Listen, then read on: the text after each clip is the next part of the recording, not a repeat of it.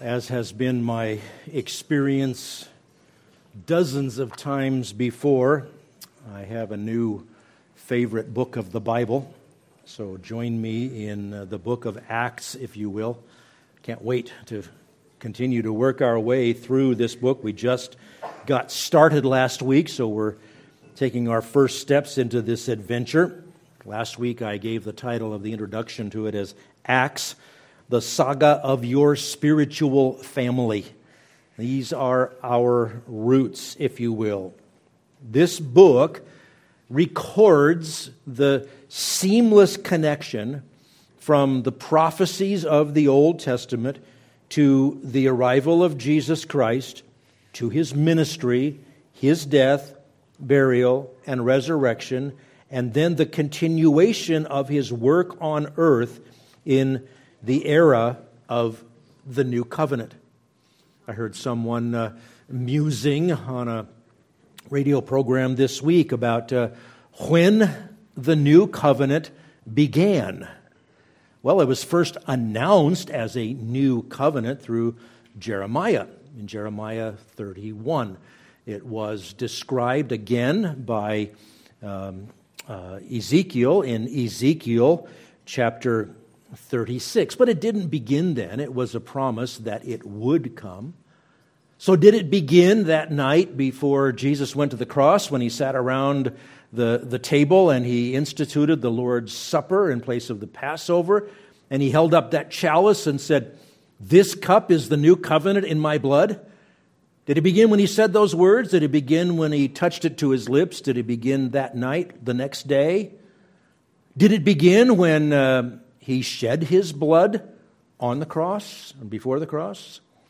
Did it begin when he said it is finished and the veil of the temple was torn in two from top to bottom? Or did it begin when he rose from the dead? Or did it begin in Acts chapter 2 when the promise of the indwelling Holy Spirit, which was so much a part of that promise, actually came to pass, or, or, or did it begin later as the, as the church began to grow and Jews and Gentiles were folded together into this new body? Finally, we know that by the time of Second Corinthians, the Apostle Paul writes, We are ministers of a new covenant, and he contrasts the old and the new. Well, here's the point. When did it begin? Was it one of those points? Well, yeah or all of them. It wasn't an instant, or now in the mind of God, I'm sure there was an instant, but, you know, or, or did it, did the old covenant continue until the destruction of the temple in Jerusalem in AD 70? And that was the final end of the old covenant, and now it's only new covenant? The point is, things don't change in an instant in real life with real people.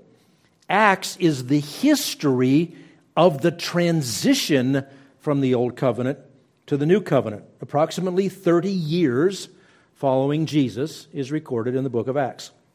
Our passage today includes what you could arguably say is the exclamation point on Jesus' life when he ascended back to the Father from whom he came. Now, as we've uh, jumped into the book of Acts, you noticed last week I labeled it chapter 1, verse 1, and you're thinking, oh my goodness, there are 28 chapters, and he's going to go one verse a week. No. Uh, this week we're doing 11 verses. And, and where we can through the book of Acts, since it is a historical book, it's a narrative, not, a, not an epistle, not uh, primarily doctrine, I want to take um, the, the largest chunks we can logically take, and there will be places to slow down and do more spiritual mastication on some of the special parts, but we'll see them as we get there. But today, the first 11 verses of chapter 1. And here's a, an outline to hang your hat on. Verse 1 and 2 refer back to Luke's prequel. Then verse 3, Jesus' presentation, verses 4 and 5. The Father's promise, verses 6 through 8. Jesus' prediction and verses 9 through 11, Jesus' promotion. Well, first, um, we dealt with this in some detail last week. I just want to include it today because it's part of what we're dealing with. Um, we covered it in detail last week with the introduction. Luke wrote a two volume treatise.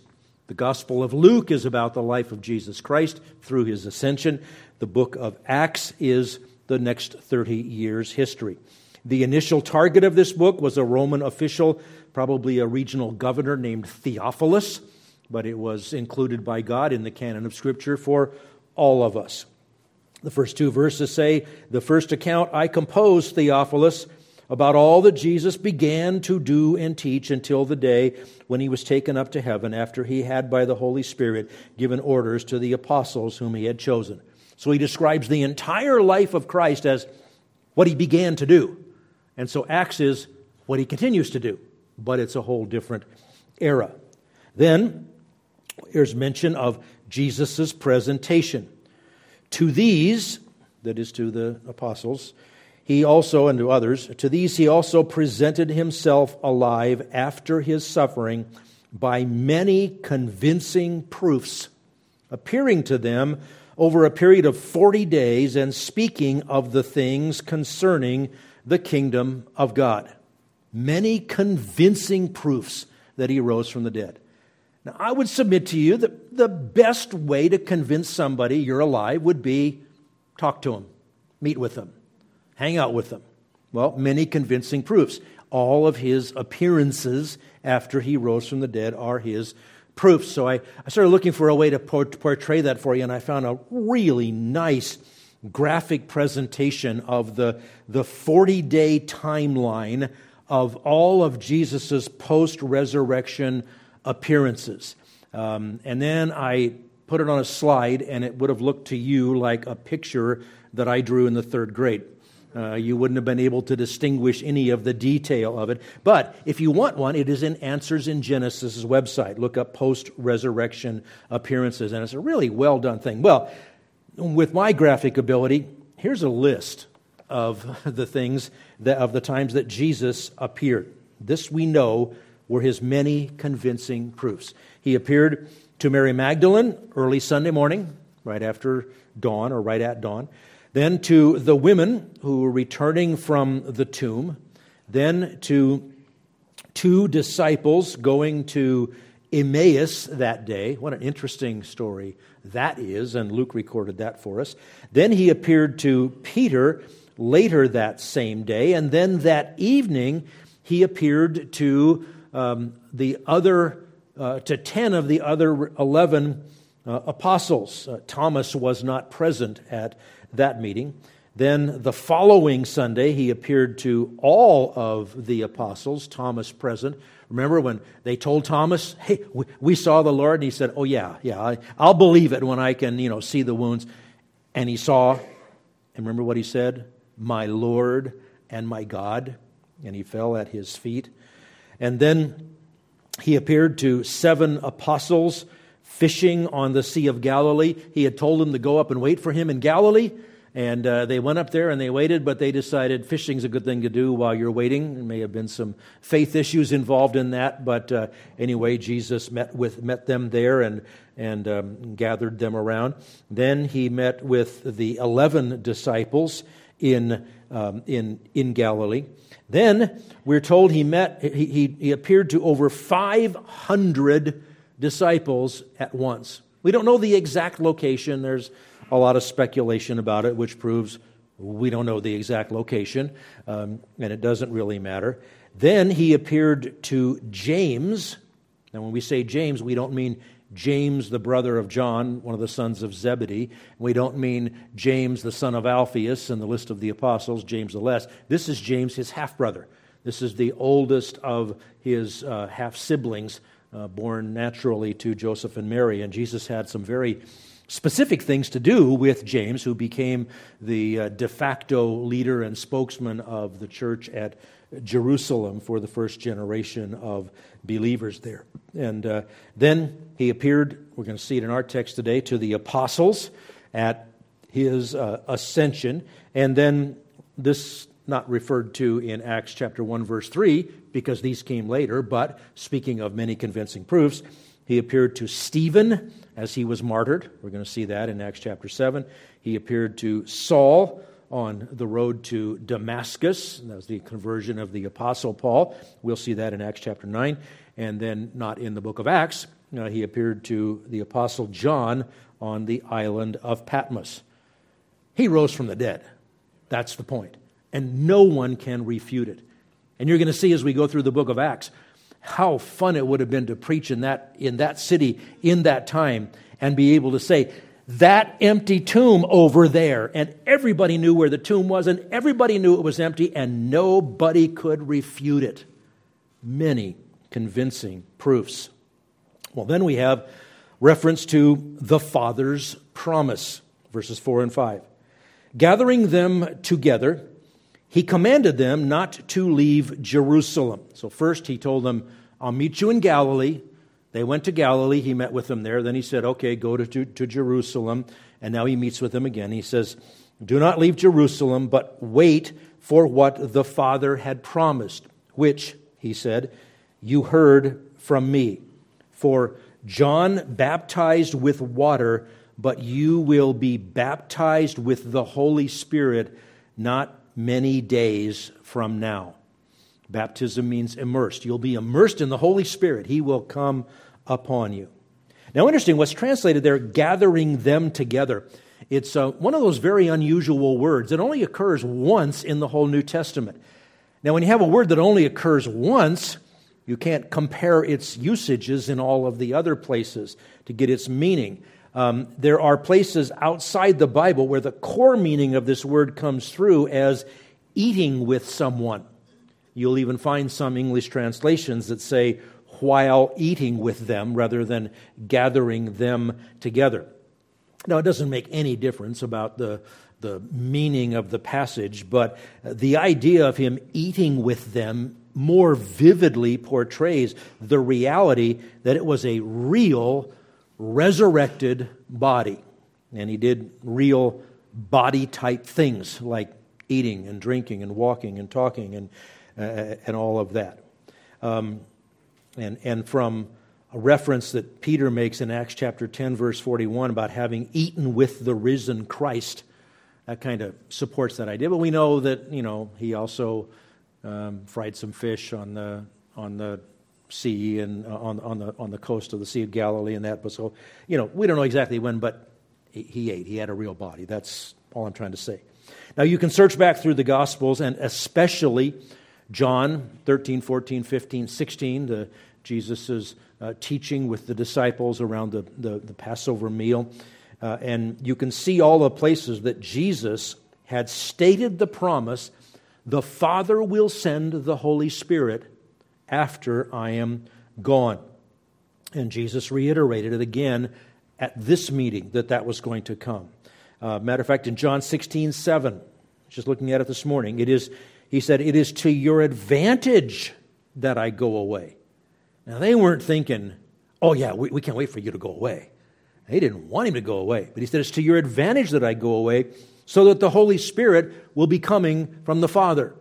And then uh, remember the, John uh, chapter 7, Jesus had said, Out of your innermost being will flow rivers of living water. And that refers to the Holy Spirit. It was another picture of that promise from the Father. And so it's all building. Then comes Jesus' prediction. We read through those first five verses last time. Now look what Jesus is going to predict. Starts in verse 6. The prediction isn't until 7 and 8. But look at verse 6 with me.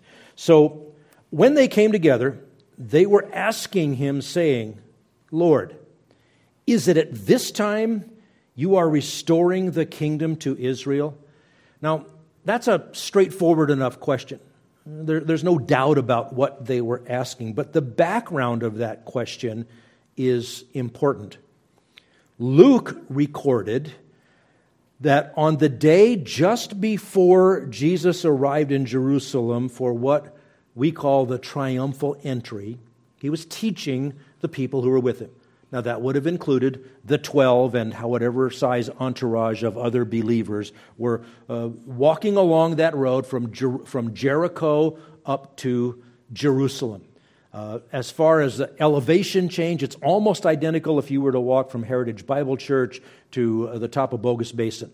Uh, so it was a big uphill climb. It was, it was a, basically a two day journey, a little less uh, mileage from here to Bogus Basin, but it was, it was a big deal, and pe- people usually made it two, uh, two days.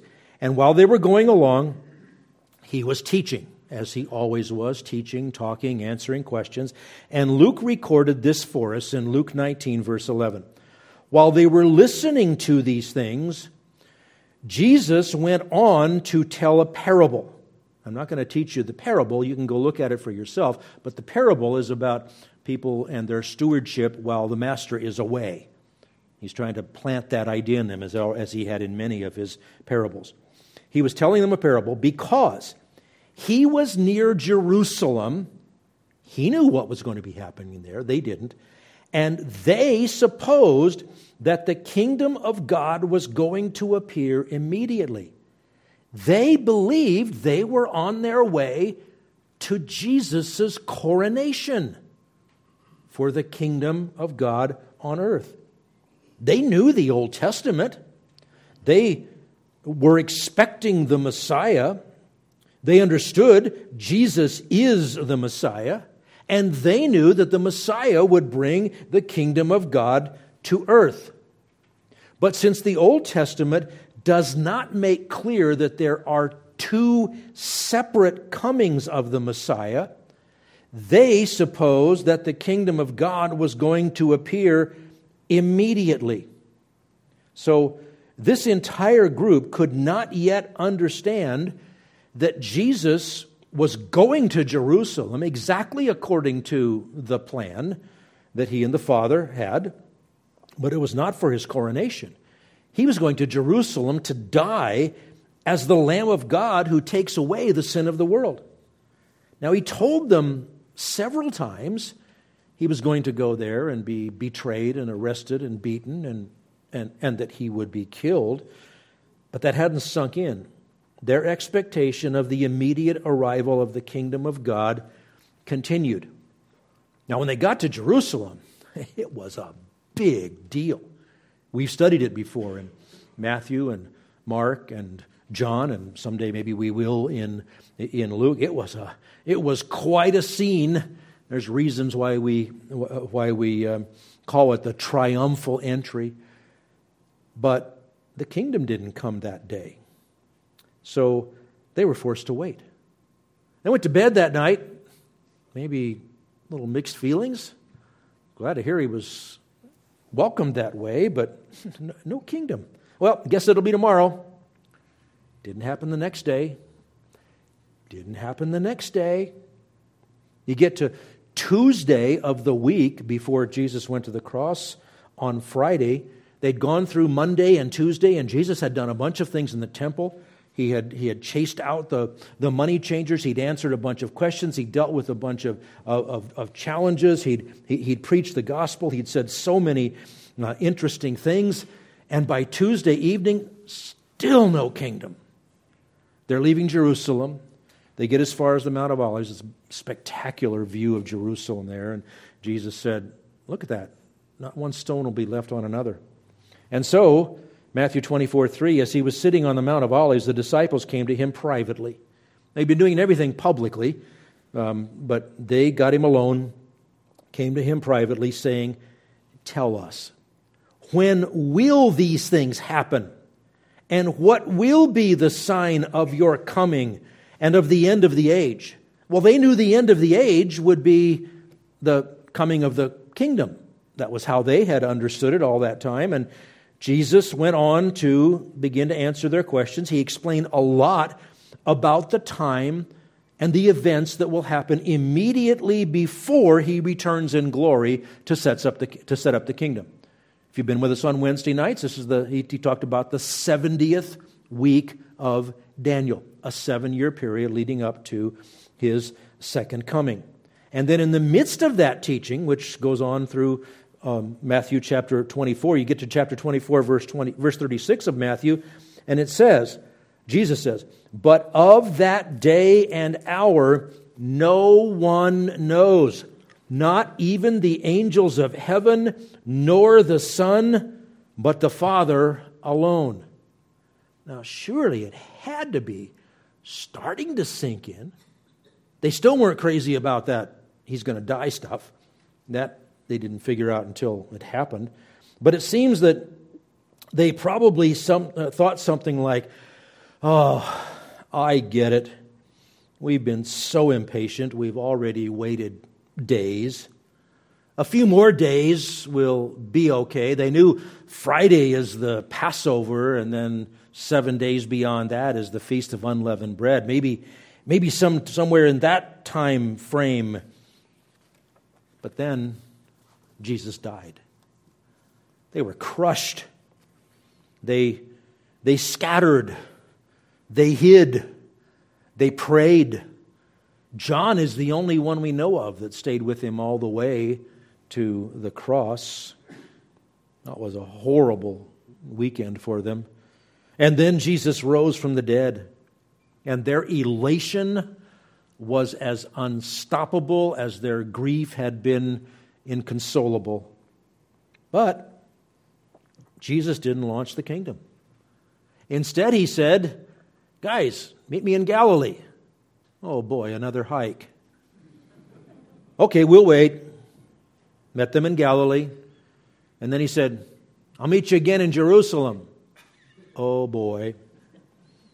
And then in Jerusalem, he said, Now you have to wait for what the Father promised, which has to do with the coming of the Holy Spirit.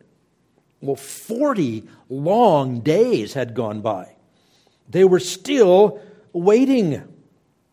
And when they got together, whether a meal was involved or not, you can imagine how the question burned in their thinking Lord, is it at this time that you are restoring the kingdom to Israel? And they were just so ready. Well, I don't think they were turning cartwheels over the answer that Jesus gave. Acts chapter 1, verse 7. He said to them, It is not for you to know. Oh, it is not for you to know the times or epochs which the Father has fixed by his own authority. Now understand, Jesus did not tell them they were wrong to be wanting the kingdom, uh, that they were that there was going to be a literal earthly kingdom. He didn't, he didn't try to disabuse them of that. The Old Testament predicted it. He had been specific about it in the Olivet Discourse, but they still needed to understand that kingdom was not beginning that day or any day soon. Now, there's an interesting confluence of two words in that verse times and epochs. And together they paint quite a, a thorough picture. The word times is the Greek word from which we get our word, it's the Greek word chronos, from which we get our words like chronology, chronometry, chronometer, etc. Uh, it, it describes the sequence of time as denoted by calendars and clocks and stopwatches and sunrises and sunsets. It refers to specific times such as uh, Sunday mornings at 9 and 10:45 a.m. That's the chronology or the chronometry of our worship schedule. The word epochs is the Greek word kairos, which describes uh, time in a different way. That's how you would say this is the, the right time to invest or if you were a fancy author, you might say, it was the best of times and the worst of times. Or, these are the times that try men's souls. This is times as in opportune times or um, uh, blocks of time, like, well, say, a thousand year kingdom. So you can't know the day it begins, and you can't know when that thousand years is going to happen. Now, though we do know a lot about the features of the kingdom of God when it will be instituted on earth, we, have, we know things like many aspects of the curse on the earth will be lifted, uh, long lifespans will be restored. Uh, we say things like the lion will lie down with the lamb without one of them being the other's lunch. Uh, the child will play by the adder's den and not be and not be hurt. It's going to be a, a, a glorious, glorious time. We know a lot about that, but we can't know the exact time of Jesus' return. And that's what will kick off that epoch. So that time will kick off that epoch. Now, that was not the answer those guys wanted to hear, but it was the answer they needed to understand. And even though they didn't yet grasp it, the truth is there was going to be an extended time between then and the arrival of the kingdom. So, Jesus told them what was going to happen.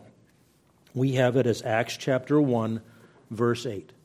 But, now the but is in contrast. You can't know the times or the epochs which have been fixed by the Father. But you will, so one thing you can't know, this will happen. You will receive power when the Holy Spirit has come upon you, and you shall be my witnesses, both in Jerusalem and in all Judea, the area around Jerusalem, and Samaria and even to the remotest part of the earth. Oh, how they wanted to hear Jesus say, Guys, it's next Tuesday, or later tonight. They wanted to know. They wanted to, to hear that the kingdom was coming right away. But Jesus predicted something very different. In fact, he mandated it. Now, technically, Acts chapter 1, verse 8 is not a command, it's a statement, a prediction of two very important things that will happen. Number one, you will receive power when the Holy Spirit has come upon you. Now, the, the, the 11 apostles there had had a taste of that. Twice Jesus had sent them out preaching. They had uh, performed miracles in his name. They, they, had a, they had a sense of what that Holy Spirit power was, and now is going to be coming on everyone and remaining with them. We're going to see how that unfolds when we get to uh, chapter 2. But he says, You will receive power when the Holy Spirit has come upon you. Now, it doesn't seem like in their memory banks they were replaying the words, I have to go away so the Holy Spirit can come. But he says, You will receive power when the Holy Spirit has come upon you. And number two, he says, You shall be my witnesses. Now, they expected to be his co regents uh, with the kingdom in place. But instead, they were going to be going around giving testimony. They were going to be testifying to what they knew about Jesus, his life, his death, his resurrection, the gospel, and the plan of God to, to build his church that would eventually include Jews and Gentiles. Witnesses are those who describe what they have seen and heard. If you've ever been a, a witness in a courtroom, or you've surely seen it portrayed in movies or, or, or television, they, they, they put you under oath. You have to promise to, to tell the truth, and then they say, okay, on the date of such and such, in the place of such and such, what did you see so and so do? What did you hear? And you describe it. Uh, and, and, you, and you tell the truth of what you know to be the case. That's what our job is. We are to be witnesses to who Jesus is and what he accomplished. Oh, and it's fine to throw in, and by the way, he's coming back. And you have to deal with that. Now, the word witness, the Greek noun is martyres, the Greek verb is martureo. Um, and because of what happened mainly to early Christians who were faithful witnesses to Jesus Christ, the word for witness has turned into our word martyr. A martyr is a person who is killed because of his or her beliefs. Oh, and by the way, guess what happened to the apostles? John was the last one, and he may or may not have been violently put to death, but he was, he was uh, exiled. Now, at this point, notice that Jesus stated in advance what was going to happen. That's why I call it Jesus' prediction.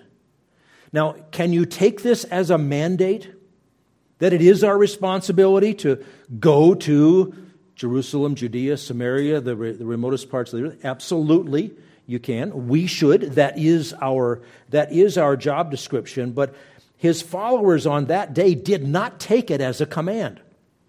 They did not start planning. Okay, guys, let's form a team.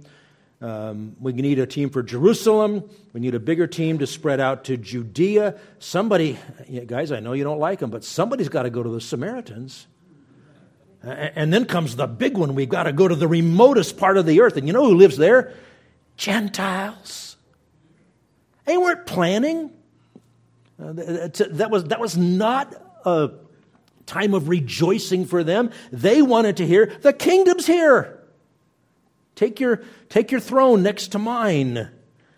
That's what they wanted.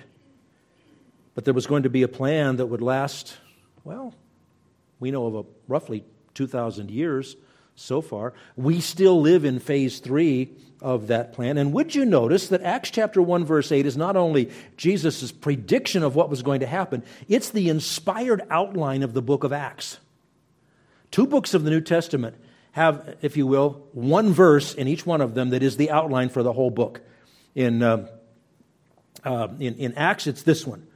Uh, you have the gospel going to Jerusalem and Judea, and then you have uh, it, going to Samaria and then to the to the Gentiles. First uh, eight chapters, or the first seven chapters, then Samaria in chapter eight, Gentiles, the remotest part of the earth, part of the earth in chapters nine through twenty-eight. The other one, since you're wondering which one it is, the book of Revelation, it says, Write down these things. Things which you've seen, that's the vision of Jesus in chapter 1. The things which are, that's Jesus' letters to the seven churches. And then the things which will happen after these things, that's the rest of the book of Revelation which takes us all the way to the end of the story. Now, finally, for today, Jesus' promotion. Back in Luke, and here again is another part of this connection. Luke, in Luke 24 51, had already given a brief description of this event. Now he's going to elaborate. So I call this the exclamation point on Jesus' life in his first coming chapter 1, verse 9. After he had said these things about the plan, he was lifted up while they were looking on, and a cloud received him out of their sight. Now, I've had thousands, multiple thousands of conversations in my lifetime. Not one has ever ended like that. I've had people go away laughing. I've had people go away mocking. I've had people go away offended. Uh, they've hung up on me, or they've cheerfully said goodbye, or they'll give you a handshake or a hug, and, and the conversation. Nobody's. He just was lifted up. Nobody's ever left like that before. Well, there's Enoch and there's Elijah. They were the two in the Old Testament that are types not of Jesus, but, but of the rapture where God takes a believer without dying to be with him. Um, in Enoch's case, it's just real run of the mill, and Enoch was not because God took him. Doesn't give any description. In, in the case of Elijah, a lot more dramatic scene involving chariots and horses of fire. And you know what music was playing? It was, you know, while the guys were running down the beach. Uh, Okay, a lot of people watch that, haven't they? Okay, um, that's a picture of the rapture. But they were taken without dying. Jesus had died, and he had risen again. This is his ascension. Here there are no chariots, no horses, no fire, no fanfare, no music. They're just talking, and he was lifted up, and a cloud received him. It was as dramatic as Elijah's departure, but this time God sent play by play announcers. Look at verses 10 and 11. And as they were gazing intently into the sky while he was going, behold, two men in white clothing stood beside them. Now, those are angels. Pretty, pretty obvious that they are angels. And picture the scene Jesus is talking, they're looking at him. He ends the sentence, and he's lifted up. And their eyes are following him. And a cloud receives him from their sight. So they were gazing intently into the sky while he was going. Yeah, I would have been too. These two men in white clothing stood beside them. They also said, Men of Galilee, why do you stand looking up into the sky? This Jesus, who has been taken up from you into heaven, will come in just the same way as you have watched him go into heaven. So, two angels show up. Men of Galilee, why are you staring into the, into the sky? Men of Galilee, by the way, is quite accurate because of the 12 apostles, only Judas was not from Galilee and he had killed himself by then. So, yeah, men of Galilee, that's exactly right. But every time I read this, I can't help but think that the silliest question in all the Bible is why do you stand looking into the sky? I'm pretty sure I know what I would have said. Because Jesus just went there. Where do you expect us to be looking? Of course, we're staring into the sky. Now, we can see the glory in this, but just try to imagine what the disciples were feeling and thinking when that happened. Now, I'll bet you that three of them were having a flashback because Peter and James had John, and John had been there at the transfiguration. They had seen the glory. They'd seen that blinding light. They'd heard uh, the voice, This is my beloved Son. They'd heard that, that voice from heaven. I bet Peter and James and John expected that as soon as these two angels hit the dimmer switch, Jesus is going to be standing here. We might hear a voice from heaven. But that didn't happen. All 11 of them had to be gut punched even the angel said, This Jesus who has been taken up from you, he was with you. He's been taken from you into heaven. What a gut punch for them. He was everything to them. They had given up everything and followed him. They had been sent out twice to preach at his command, and they had done miracles in his power. Surely they had to be thinking, how can we possibly go on without him? And remember what had been constantly on their minds now for uh, over a month. They ached to see the kingdom of God launched on earth. They expected it as they went up to Jerusalem for the triumphal entry. They they waited patiently. They were still expecting it when they got the Olivet Discourse instead. They still expected it, and, and then he died, and then he'd risen again, and they still were expecting it. They still were yearning for it. As I said, John's the only one we know of the 12 that actually stayed nearby Jesus all the way to the cross. Remember, Jesus handed off the care of his mother to the Apostle John. It's hard to imagine how crushing it was for them as they had scattered and hid that night. Some of those believing women had followed Jesus all the way. They were rewarded with being the first to see him after the resurrection. And I think especially of one of the ones that we know was there. We're going to see her mentioned by name, Lord willing, next week. His mother, Mary saw this. About 33 years earlier, when she and Joseph had dedicated Jesus in the temple, remember they took him there and Oh, yeah, I guess who recorded this? Luke.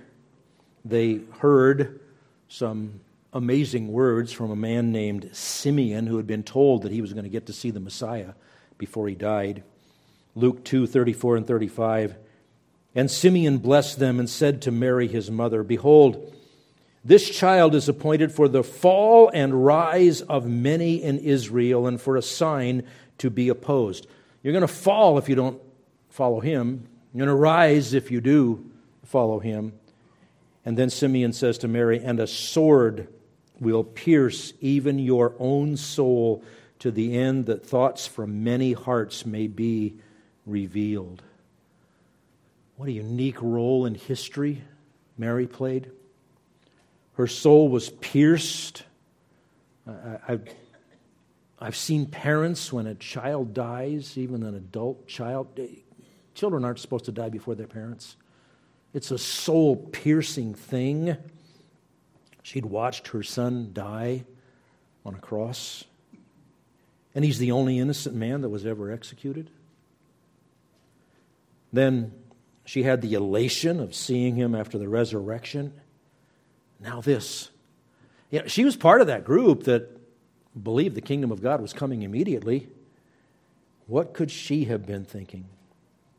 We'll never know till we meet her and we can ask in person. But that isn't the point here. Look again at verse 11.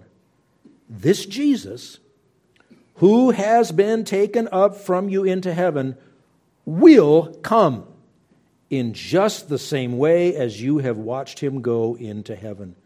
The point is that he's coming again. How did he go into heaven? Physically, literally, visibly, in plain sight. He's going to come in the same way. Oh, but when you read it in, in, in Revelation, or in, uh, well, you can read it in Revelation 19. You can also read the description in uh, uh, Matthew chapter 24, verses 29 through 31, he's going to turn out every single light in the universe. And I don't know how this works with a spherical world. Everybody is going to see him. Everybody is going to see him in his glory.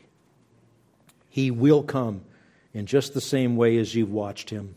You were looking down, you watched him go into the clouds when he comes for his church, he's going to come into the clouds and receive us to himself. And we'll be with him. Seven horrible years will go by on earth, and then he'll come again, and then he'll come the kingdom.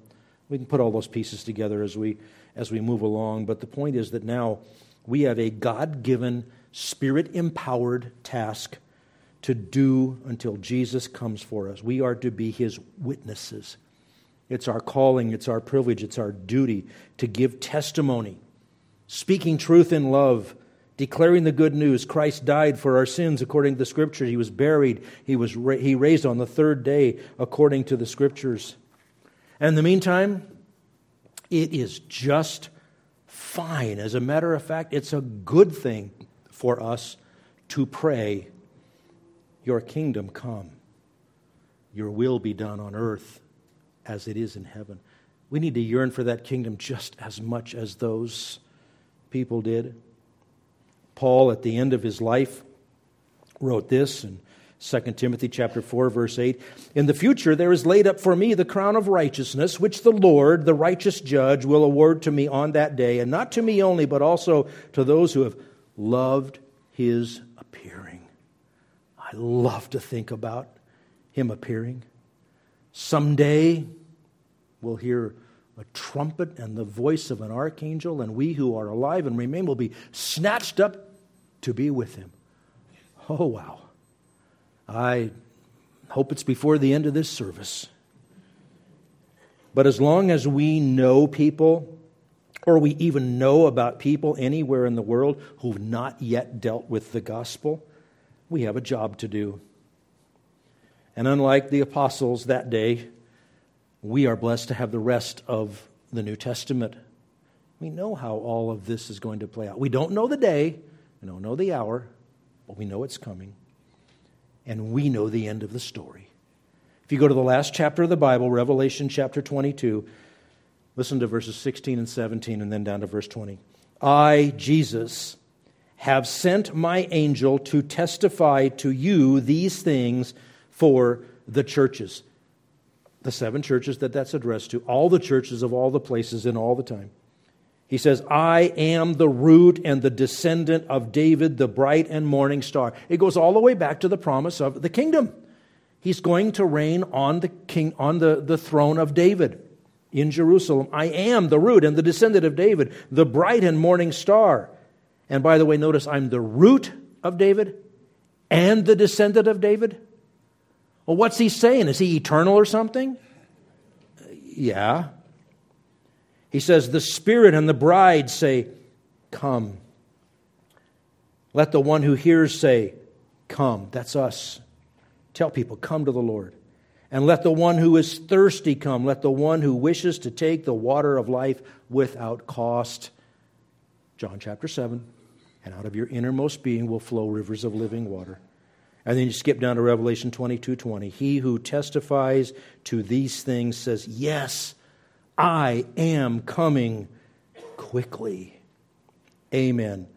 Come, Lord Jesus. Let's pray.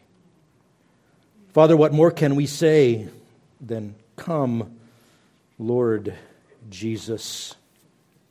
Please, our Father, let us understand the the seriousness of our responsibility to be faithful witnesses, and let us know the joy of seeing souls harvested by the gospel. Have your way with us to that end. Even so, come, Lord Jesus. Amen.